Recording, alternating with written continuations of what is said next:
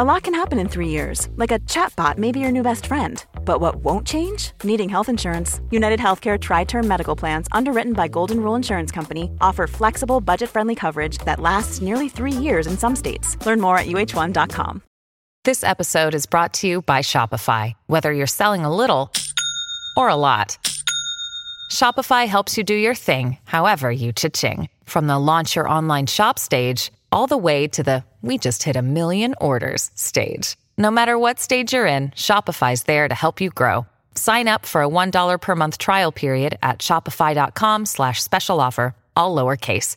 That's shopify.com slash special offer. Ryan Reynolds here from Mint Mobile. With the price of just about everything going up during inflation, we thought we'd bring our prices down. So to help us, we brought in a reverse auctioneer, which is apparently a thing. Mint Mobile Unlimited Premium Wireless. How to get thirty, thirty, how to get thirty, how to get twenty, twenty, twenty, how to get twenty, twenty, how to get fifteen, fifteen, fifteen, fifteen, just fifteen bucks a month? Sold! Give it a try at mintmobile.com slash switch. forty-five dollars up front for three months plus taxes and fees. Promo rate for new customers for limited time. Unlimited more than forty gigabytes per month. Slows full terms at mint mobile dot com. George Adamski bounced in his seat as the car rumbled down an isolated desert road. He was sandwiched between two aliens, one from Saturn, the other from Mars. The aliens had told George they were taking him to see his friend from Venus, but they had left the lights of the city behind nearly two hours ago, and in the fifteen minutes they'd been driving on the narrow dirt road, George hadn't seen any sign of civilization. As the car crested over a hill, George noticed a glowing object in the distance. As they got closer, he could make out the object's distinct saucer-like shape. He recognized it as the ship belonging to his Venusian friend. The car came to a stop about fifty feet from the flying saucer.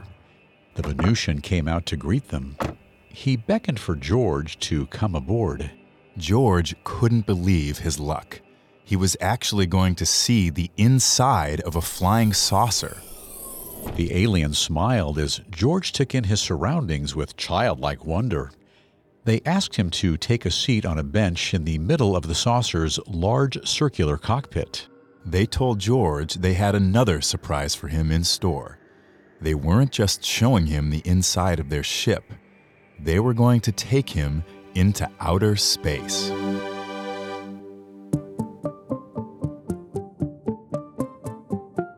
Are we alone? Have we been alone?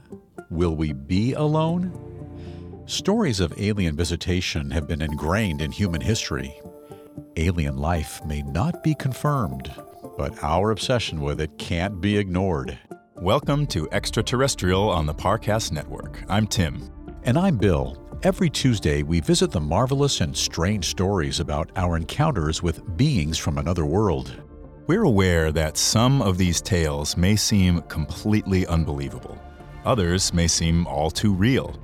But these stories shed light on human nature, human beliefs, and human psychology. And each story has garnered hundreds, if not millions, of true believers. And for that reason, we think they're worth exploring. Welcome to our second episode on George Adamski, who birthed the alien contactee movement when he claimed to have met a Venusian alien on November twentieth, nineteen fifty-three. Last week, we described how George's obsession with obtaining the perfect photo of a U F O supposedly led to something far greater, an actual face-to-face meeting with a being he claimed was an alien from Venus. This alleged encounter, chronicled in George's nineteen fifty-three book, The Flying Saucers Have Landed, which also included detailed photos of the alien's flying saucer, propelled him to worldwide fame and placed him at the forefront of the U F O world. But not everyone who heard his story was ready to believe it. This week, we'll explore the fallout from George's book. Will his reputation survive the intense scrutiny of government authorities and U F O skeptics? Or will he be proven to be nothing more than a glory-seeking imposter?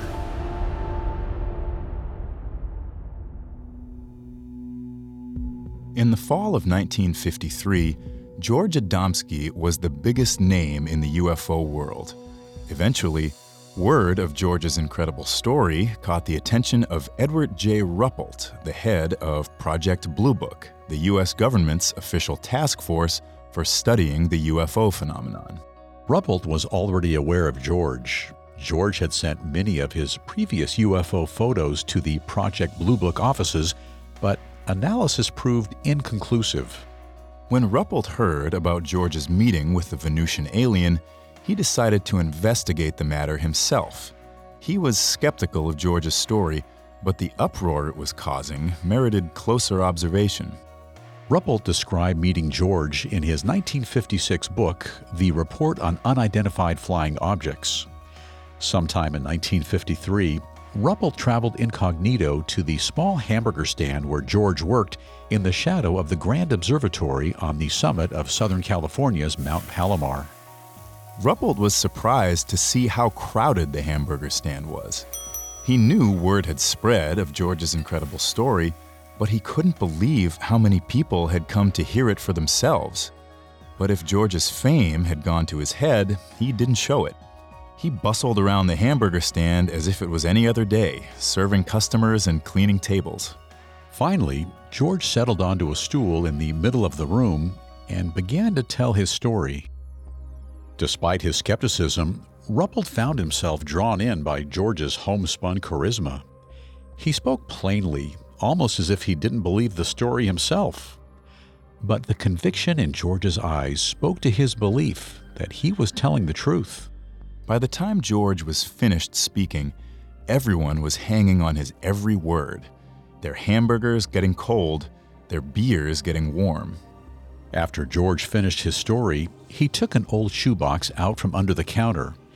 Inside was one of the plaster casts that his friend George Williamson had taken of the alien's footprints. Instead of tread marks, the alien's boot prints featured mysterious symbols that seemed to be from some sort of alien language. Although Ruppelt had enjoyed George's story, he didn't find it believable, and the plaster casts did little to sway him. Not only did he find it awfully convenient that George's friend just so happened to take plaster with him on their desert excursion, Ruppelt also wondered how the alien could have left such a clear imprint in the dry desert ground. It seemed like Ruppelt was the only person left in the hamburger stand who questioned George's story. As Ruppelt headed out, people were lined up to ask George for more details and to buy the copies of George's U F O photos that he had for sale. Although Ruppelt suspected George was lying about meeting the alien, he didn't have enough proof to definitively take George down. For now, George would remain on the U F O world's proverbial mountaintop. But soon, George became the target of a much more thorough investigation conducted by an up-and-coming U F O researcher named James Moseley. In nineteen forty-eight, seventeen-year-old Moseley became interested in U F Os when he heard the story of a pilot named Thomas Mantell, whose plane had crashed after supposedly being zapped by a U F O. After leaving college in the early nineteen fifties, Moseley was hungry to make a name for himself. He felt like there was an opportunity within the U F O community. While there were a few people writing about U F Os at the time, there weren't any books thoroughly investigating U F Os with a critical eye. Moseley thought he could fill that gap with an in-depth investigation into some of the most prominent figures in the U F O community. First up on his list, George Adamski. Although Moseley was inclined to believe in U F Os, he thought George's story was too good to be true. But Moseley knew that he couldn't just drive up to George's hamburger stand and get him to admit he lied. If he was going to prove George was a fraud, Moseley had to take his story apart piece by piece until the whole thing came crashing down. One of the biggest pieces of evidence George had in his favor was a signed affidavit from his friends who were with him the day he said he met the alien. Moseley wondered if they would maintain their story if he spoke to them individually. Moseley began his investigation in the fall of nineteen fifty-three, a few months after The Flying Saucers Have Landed was published. His first stop was Winslow, Arizona, a small town off Route sixty-six. Moseley sat down with George's friend Al Bailey, who worked for the Santa Fe Railroad. Bailey was accompanied by a man named Lyman Streeter, who also claimed to have seen U F Os on separate occasions, although he hadn't been there the day George said he met the Venusian. Moseley thought that both men seemed exceedingly nervous. Streeter was so paranoid that he wouldn't even tell Moseley his name at first. It was as if they feared George would somehow find out about the interview and punish them. Bailey reluctantly admitted that he never actually saw the alien or his flying saucer. During George's supposed meeting with the alien, Bailey and the others were over a mile away. As Bailey watched George through an old pair of binoculars, all he saw was a flash of light that he thought could have been a reflection from the flying saucer. Inspired by Bailey's honesty, Streeter added that a photo in George's book called Flying Saucer Passing Low Over Trees was wrongly attributed to a man named Gerald Baker. Streeter claimed that George had credited Baker with the photo in order to make it look like other people had also photographed the Venusian's flying saucer. Moseley could scarcely believe what he was hearing. It was his first interview, and George's story was already losing credibility. But at this point, it was Bailey and Streeter's word against George's.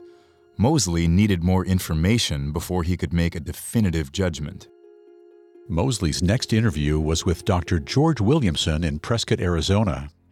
From the moment they sat down, alarm bells started going off in Moseley's head. Similar to George's unearned title of professor, Williamson wasn't actually an accredited doctor. The title was merely an affectation he had given himself. At first, Williamson resolutely stood by the affidavit and said if he was asked to sign it again, he would. But when Moseley pressed him for more details, Williamson admitted that he had watched George's meeting with the alien through low-powered binoculars and hadn't gotten a good look at the alien or his flying saucer. All he had seen was, quote, someone who could have been anyone nearby something that might have been a saucer, end quote. Moseley thought that Williamson didn't sound entirely convinced of what he was saying. However, Moseley couldn't get Williamson to say George was a liar. George was his friend and mentor, and Williamson couldn't believe that George would ever lie for his own gain. But Moseley suspected otherwise. Moseley was convinced that he had to dig deeper. If he was going to take George Adamski down, he needed surefire proof that he was a liar, and that proof lay in George's photographs. Moseley arrived in Carlsbad, California in December nineteen fifty-three. He wanted to talk to D J Detweiler, the man who had developed George's U F O photos. Detweiler had met George about ten years earlier when he went to photograph the hamburger stand where George worked. They had remained friends. Detweiler said that George wasn't an experienced enough photographer to create a fake using advanced techniques. There was no sign that George had used manipulations like a double exposure. Moseley pointed out that just because the photo hadn't been manipulated, it didn't mean that it was an authentic picture of a U F O. The object in the photograph might be some sort of model. Detweiler agreed, but like Al Bailey and George Williamson, he refused to call George an outright liar. Moseley's conversation with Detweiler left him frustrated. He was really hoping to get a definitive answer on the authenticity of George's photographs. Moseley was almost certain that George's story was a lie, but so far, nobody would just come out and say it. Moseley realized he needed to make the judgment for himself. It was time for him to interview George Adamski.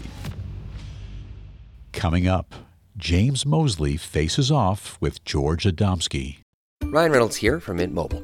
With the price of just about everything going up during inflation, we thought we'd bring our prices down. So to help us, we brought in a reverse auctioneer, which is apparently a thing. Mint Mobile Unlimited Premium Wireless. How to get thirty, thirty, how to get thirty, how to get twenty, twenty, twenty, how to get twenty, twenty, how to get fifteen, fifteen, fifteen, fifteen, just fifteen bucks a month? Sold! Give it a try at mintmobile.com slash switch. forty-five dollars up front for three months plus taxes and fees. Promo rate for new customers for limited time. Unlimited more than forty gigabytes per month. Slows full terms at mint mobile dot com. You have goals. Reach them fast with I U Online's accelerated degree programs. Our six- and eight-week courses are taught one hundred percent online and can fit any schedule. Advance your career with a bachelor's in informatics. It only takes ten minutes to apply. Earn an Indiana University degree that's valued around the world. Get started today at I U Online. And now, back to the story. So far, James Moseley's investigation into George Adamski had turned up a lot of red flags. Many of George's associates admitted that there were inconsistencies in George's story, and Moseley was having doubts about the authenticity of George's U F O photos. Moseley decided that he needed to speak to George himself in order to come to a conclusion. He wanted to see if George's supposed honesty and integrity held up in person. Moseley arrived at George's hamburger stand on December fifteenth, nineteen fifty-three. The parking lot was nearly full, and the small hamburger stand was packed. Moseley surveyed the hamburger stand's cramped interior. He saw George sitting at one of the four small tables, deep in conversation with some fascinated patrons. It was clear that nobody was there for the food. Everyone's eyes were on George. They wanted to hear his story, and he obliged them. Soon enough, George took his place on a stool in the middle of the restaurant and began to hold court. Moseley was drawn in by George's charisma, just as Edward Ruppelt had been. George had a way of engaging with his audience, looking into their eyes and giving them a sense he was telling the story directly to each one of them. Moseley was no exception. After nearly four hours, the crowd had finally dwindled down to just a few people. Moseley had to double-check his watch. He had barely noticed the time passing. The time had come for Moseley to make his move. He was surprised at how nervous he was. When he had arrived, Moseley was full of confidence that he'd exposed George as a fraud. But now, he wasn't convinced that George was lying. The man radiated honesty with every ounce of his being. Moseley moved through the handful of George's remaining audience and introduced himself. George greeted Moseley warmly. There was no sense of hostility or suspicion coming from George as they squeezed into a booth. Before Moseley could start asking any questions, George Adamski took out a letter George Williamson had written to him. Williamson was warning that Moseley was a snoop and not to be trusted. George laughed upon seeing Moseley's worried expression. He promised that he was much less suspicious than Williamson. George told Moseley to ask him anything he wished. Moseley dove right in. Now that he was face to face with George, his previous trepidation had vanished. He had come for the truth, and he was going to get it. The next hour was one of the most confounding in Moseley's life. For every one of George's logical answers to Moseley's questions, he would make an equally outrageous statement. For instance, George was actually very humble about his Venusian story and said he knew it was difficult to believe. But then he went on to say that he had begun studying the fifth dimension with no explanation as to what that even meant. Moseley knew statements like this were pure hogwash, but when it came to George's story about his encounter with the Venusian, he wasn't so sure anymore. It wasn't about the substance of George's answers. Logically, Moseley knew a lot of what George was saying didn't make sense. But George was so certain of what he was saying.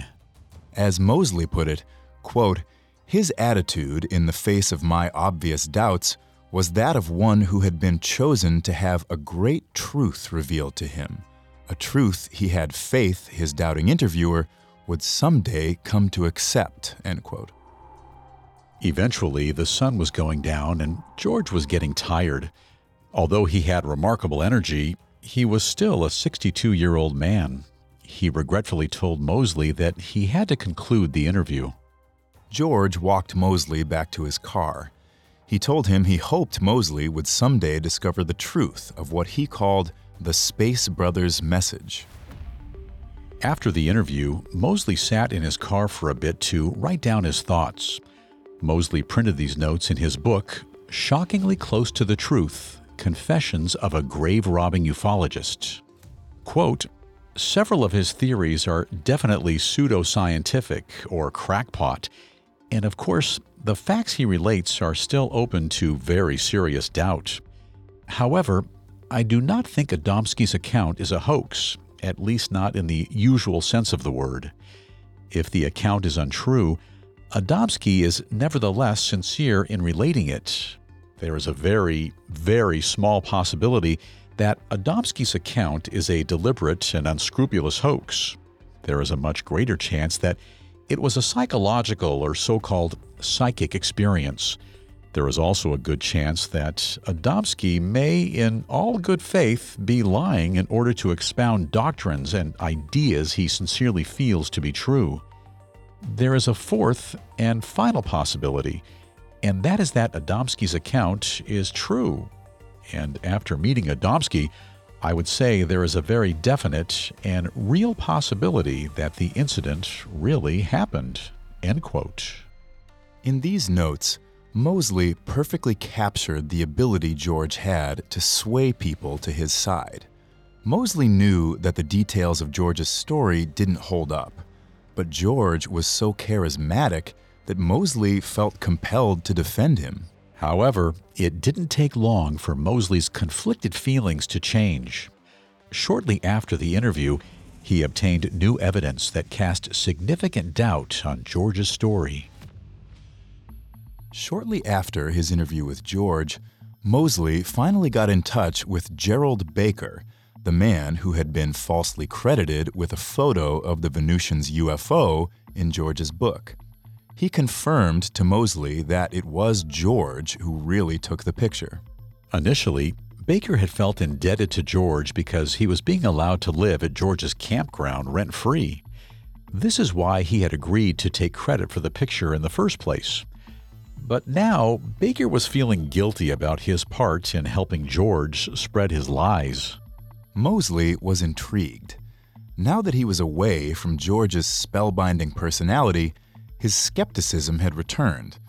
However, he still didn't have any concrete evidence that George was a liar. But Baker did. Baker showed Moseley a letter that George had written to him on November second, nineteen fifty-three.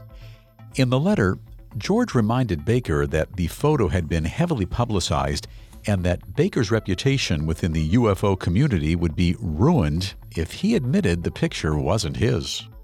Moseley realized that this letter probably wouldn't be enough to change the minds of George's diehard believers, but this was definitive proof that George wasn't above lying.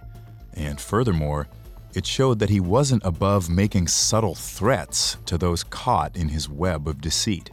Despite what D J Detweiler had said about the supposed authenticity of George's photos, Moseley was now certain that George faked them. If the photos were truly authentic, why was it so important for George to have Baker's independently taken photograph? In late December nineteen fifty-three, Moseley contacted Doctor Walter Rydell, a senior project engineer at North American Aviation, who was also part of a U F O club called the Civilian Saucer Investigation. As a science-minded man, Rydell did believe that U F Os could be ships from another planet, but was skeptical of the decidedly unscientific story put forth in George's book. At Moseley's request, Doctor Rydell agreed to examine George's most famous U F O photograph using one of the high-powered microscopes at his lab. Moseley nervously awaited the results of Rydell's examination. This was Moseley's make-or-break moment. If Rydell concluded the picture was a fake, Moseley would have indisputable proof that George was a liar. And then there was another possibility. What if Rydell said the photo was real? Would that mean George was actually telling the truth? After what felt like an eternity, Rydell finally called Moseley. He had concluded, beyond any doubt, that the photo was a fake. The picture was a low-angle shot of the U F O, giving the viewer a clear look at what George identified as its circular landing gear. When Rydell took a closer look, he discovered that the landing gear was inscribed with General Electric's G E symbol. It wasn't landing gear, it was a light bulb. This was it. This was the proof Moseley needed to make George's house of cards come tumbling down. Moseley breathed a sigh of relief. The photo was a fraud. And so was George. But if Moseley was going to take down George, he was going to do it right. He couldn't just go into the world waving around a hoaxed U F O photo and shouting that George was a liar. If Moseley was going to convince George's followers that their idol was a fraud, he had to organize the findings from his investigations into a single coherent document.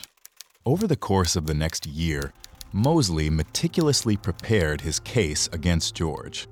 Finally, Moseley's exposé, titled Some New Facts on the Flying Saucers Have Landed, was published in the January nineteen fifty-five edition of a paranormal magazine called Nexus. Moseley's comprehensive, thorough dismantling of George's story was so popular that the exposé was reprinted the following month.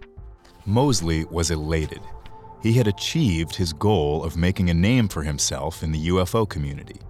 Now, he could sit back and enjoy the fireworks as George scrambled to defend himself. But George didn't take the bait. When asked to comment on Moseley's exposé, George would only say that Moseley was an agent of Wall Street who was only motivated by money. Moseley was perplexed. George's reaction was much more muted than he had anticipated. He was expecting fire and fury. What he got was the equivalent of a shoulder shrug. But behind the scenes, George knew he needed a strong response to Moseley's accusations. Although his core followers were sticking by his side, George knew they might abandon him if he didn't do something soon. Coming up, George Adamski takes action. Hi, I'm Daniel, founder of Pretty Litter. Did you know cats tend to hide symptoms of sickness and pain? I learned this the hard way after losing my cat, Gingy. So I created Pretty Litter, a health monitoring litter that helps detect early signs of illness by changing colors, saving you money and potentially your cat's life. Pretty Litter is veterinarian developed, and it's the easiest way to keep tabs on your fur baby's health right at home. Go to pretty litter dot com and use code SPOTIFY for twenty percent off your first order and a free cat toy. Terms and conditions apply. See site for details. This episode is brought to you by Etsy. Looking to instantly upgrade your Mother's Day gift from typical to meaningful? Shop Etsy. Now until May twelfth, get up to thirty percent off personalized jewelry, style, decor, and so many other items mom will love. And if you want her to know you put a ton of thought into her present, use Gift Mode. Gift Mode on Etsy takes the stress out of gifting so you can easily find well-crafted, original, and affordable pieces from small shops. Just tap or click Gift Mode on your Etsy app or Etsy dot com. Then answer a few short questions about mom, and Gift Mode instantly gives you curated ideas based on hundreds of personas. Need something original and affordable for Mother's Day? Etsy has it. Shop until May twelfth for up to thirty percent off gifts for mom. Terms apply. And now, back to the story. For the first few months after James Moseley's exposé, George Adamski stayed quiet. But that didn't mean he wasn't taking action. The bomb dropped six months later, on June first, nineteen fifty-five, with the publication of George's second book, Inside the Spaceships. This new book chronicled George's continuing extraterrestrial adventures, and it was a doozy.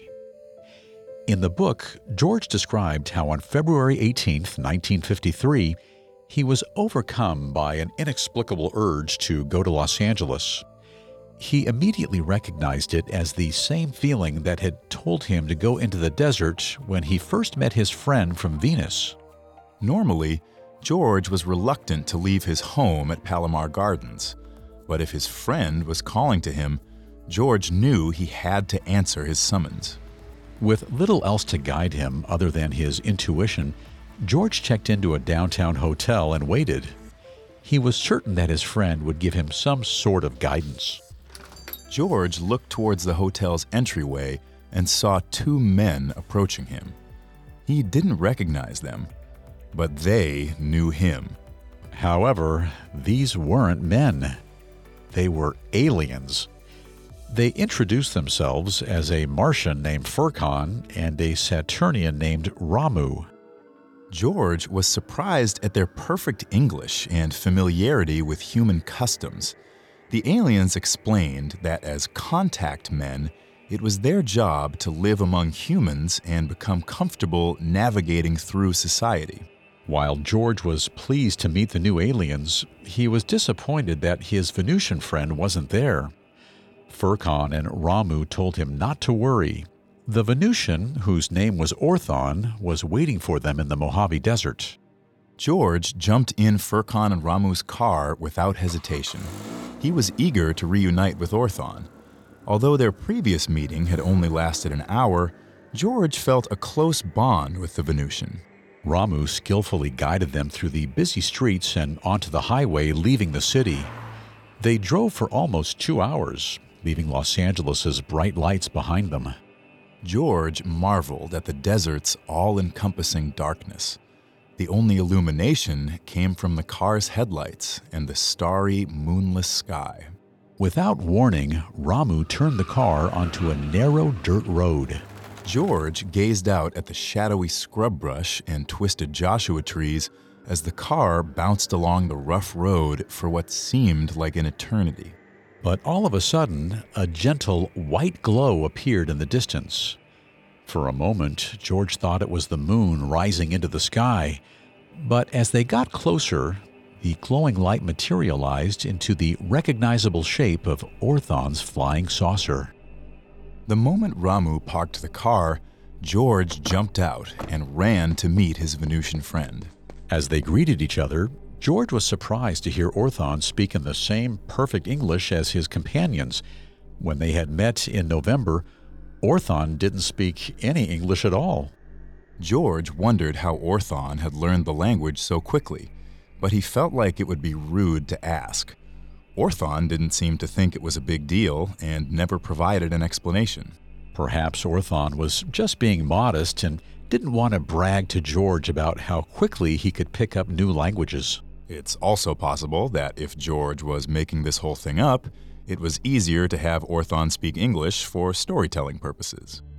After a few pleasantries, Orthon invited George to board the flying saucer. George could scarcely believe it. Not only was he going to see the interior of a flying saucer, but he was going to take a ride in it. George was so engrossed in examining the ship's intricate details that he didn't even feel it take to the skies. The ride was so smooth that there was almost no sense of movement as the saucer soared through the atmosphere. As they ascended into the heavens, gazing down at Earth's pristine beauty, Orthon revealed the purpose of this visit. Although Orthon had communicated the dangers of nuclear weapons when they first met, he wanted to elaborate on why he was so worried about them. Besides threatening the entire human race, Orthon said that these terrible weapons threatened the galaxy at large. In the event of full-scale nuclear war, the radiation would escape Earth's atmosphere and permeate into space, thereby threatening interstellar travelers. From a modern scientific perspective, it's obvious that any radiation coming from Earth couldn't compare to what already comes from the sun and other stars. Not to mention, space is vast. Couldn't the Venusians just fly around the Earth? But George was never one to let science get in the way of a good story. By presenting what was likely his own fear of nuclear war as an issue of galactic importance, he gave it more legitimacy in the eyes of his followers. George's book went on to describe the several U F O trips George took with Orthon, Furcon, and Ramu over the course of the next year. During these trips, the aliens taught George more about their civilization's peaceful way of life and how it could be applied to human society. Throughout their conversations, the aliens also gave George a clearer picture of the galaxy at large. They told him that the solar system had twelve planets and that they were all inhabited. In fact, according to the aliens, every single planet in the galaxy becomes capable of supporting intelligent life at some point. The aliens showed George one of these civilizations located on the far side of the moon. George's jaw dropped as they passed over lush trees and towering mountains. Far below, he could see the human-like aliens going about their daily business. To think, advanced alien civilization existed so close to Earth. Even in the nineteen fifties, humans knew enough about the cosmos to understand these claims were clearly false. But that didn't stop people from buying George's book when it was released on June first, nineteen fifty-five. Like George's first book, Inside the Spaceships was a hit. Between the two books, George sold around two hundred thousand copies. He used the resulting money to finally leave the hamburger stand behind and moved into a large ranch house further up Palomar Mountain. However, George didn't have much time to relax. Shortly after the book's publication, he set off on a speaking tour to share his story with U F O societies all around the world. It was six months after the scathing Moseley article, and yet George was doing better than ever. George enthralled his audiences with the astonishing story of his friendship with Orthon, Furcon, and Ramu. Many were inspired to come forward with their own stories of contact with friendly extraterrestrial beings similar to the ones George had met. One of these contactees was Elizabeth Klarer, who frequent listeners may recall from previous episodes. But while George was jet-setting around the world, James Moseley was preparing his next move. In the aftermath of Inside the Spaceships, other serious U F O researchers tried to take down George, but they had failed. For instance, when former Project Blue Book chief Edward J. Ruppelt published his thoughts on George's story in his nineteen fifty-six Report on Unidentified Flying Objects, he said he believed George was nothing more than a disingenuous showman whose story had no basis in reality. But even Ruppelt, who was maybe the world's foremost authority on U F Os, was unable to diminish public enthusiasm for George's story. Moseley couldn't help but grudgingly respect George's ability to withstand even the harshest skeptics, but he was still determined to take him down. In October nineteen fifty-seven, Moseley reprinted his exposé on George as an individual special issue of the bi-monthly magazine Saucer News. He thought that if people were reminded of the holes in George's original story, maybe they'd start to question the development he described within Inside the Flying Saucers. Although the reprint of the exposé sold well, it didn't do much to dissuade George's supporters. Many of them were now pushing their own alien contact stories. If they abandoned George now, it would invite criticism of their own accounts. Moseley realized that he could never take George down with facts and logic. If he wanted to expose George as a fraud, Moseley would have to stoop to George's level. He'd have to fight dirty. Recently, Moseley had made the acquaintance of U F O researcher Gray Barker.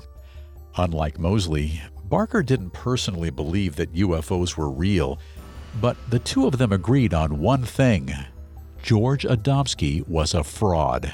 After one particularly heavy night of drinking, Moseley and Barker hatched a plan.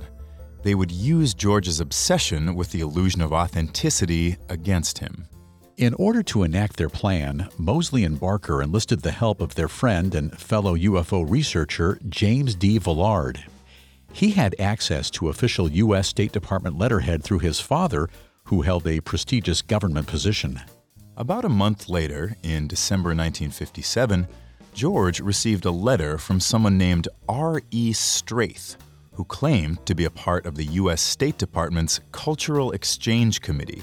The letter read as follows, quote, "My dear professor, For the time being, let us consider this a personal letter and not to be construed as an official communication of the department.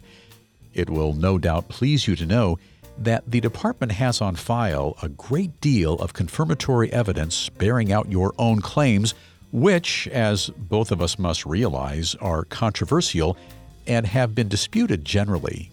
While certainly the department cannot publicly confirm your experiences, it can, I believe, encourage your work and your communication of what you sincerely believe should be told to the American public." End quote. George bought it hook, line, and sinker. He only made a cursory attempt to confirm the letter's authenticity before he began proudly showing it off at his speaking engagements. Moseley and Barker prepared to strike. They hoped that once they revealed the letter was a fake, George's reputation would take a massive hit. It might not be enough to completely take him down, but maybe people would then begin to question the other fake evidence George had used to enhance his reputation. But then, the F B I came calling.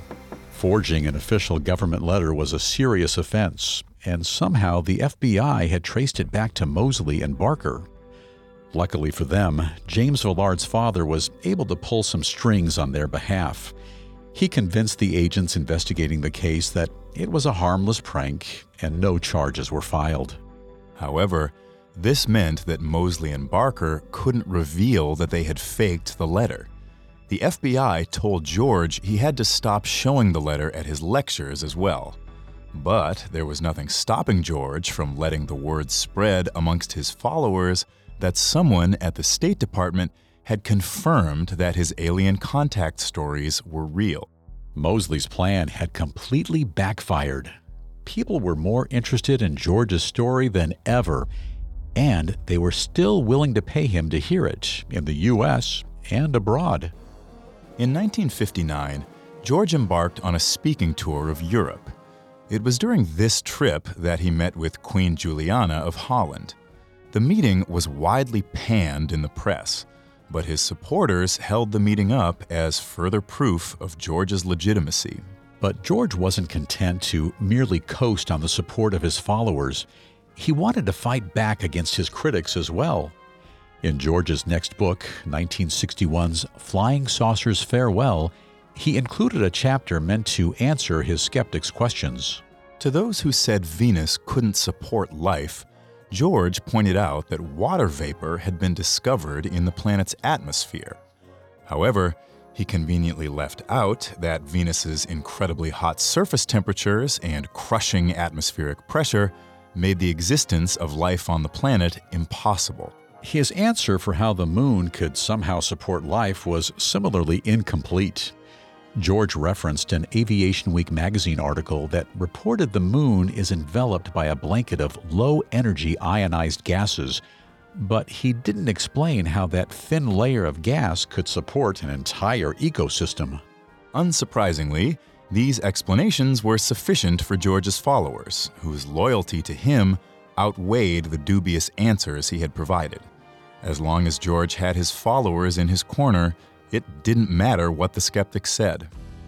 But George was getting older, and he was having trouble keeping his story straight. In Flying Saucers Farewell, George wrote that the aliens told him in nineteen fifty-three how the sun could transmit its energy to far-off planets. Even though it was proven in the nineteen thirties that the sun's heat comes from nuclear fusion, George said that the sun worked like the cathode ray tubes used in television sets. However, in nineteen sixty-three, George claimed that the sun was actually dark and that it emitted a sort of far-reaching black light. A few months after that, he explained that the sun wasn't really a high-temperature ball of gas, it was a solid body, and its atmosphere just gave it the illusion of being illuminated. For the first time, George's followers began to doubt him. But the problem wasn't that they didn't believe what George was telling them, it was that his story kept changing for no apparent reason. They hoped George's advancing age and poor health accounted for his inconsistencies. George celebrated his seventy-fourth birthday on April seventeenth, nineteen sixty-five. When he blew out his candles, two stayed lit. To anyone else, this might have only resulted in mild annoyance, but to George, it was a sign. He was a heavy smoker and drinker, and his health was in decline. George decided the number two was surely related to his death. He predicted he had two months, two weeks, or two days to live. It turned out he only had six days. On April twenty-third, George suffered a heart attack after giving a lecture in Maryland. George was rushed to a nearby hospital, but there was nothing the doctors could do. He never regained consciousness and died later that day. After George's death, his close friend Alice K. Wells started the Adamski Foundation, which was dedicated to carrying on George's work and the contactee movement. It's still in operation today. Despite the attempts of critics such as James Moseley to discredit him, George Adamski's legacy lives on. But George's legacy doesn't mean much if he was a total fraud. In hindsight, the facts seem to speak for themselves. George's extraterrestrial experiences contradicted scientific knowledge at every turn, and nearly every piece of evidence he provided to support his story has been debunked. But what if we view his story through a less literal and more figurative lens? Many U F O researchers have tried to parse George's words to see if there's a kernel of truth to them. One suggestion is that George's alien friends didn't mean they actually lived on inhospitable planets such as Venus, Mars, or Saturn, but rather they operated bases on those planets. This suggestion feels more like wishful thinking. George never mentioned any alien bases in his writings. During his alleged interstellar trips, he specifically describes seeing active, thriving communities in places such as the moon that are totally incapable of supporting life. In the end, the most likely explanation is that George Adamski used the popularity of the U F O movement for his own profit. Although George insisted he never made much money off his U F O endeavors, the large ranch house he moved into after publishing his second book indicates otherwise. Ultimately, we'll give George's story a one out of ten on the believability scale. There's just too much evidence that directly contradicts his narrative. It's clear that George Adamski never met an alien from Venus, and he never set foot inside a flying saucer. In the end, George was little more than a cunning con artist. Just like his assumed title of professor, George Adamski's story was a complete fabrication.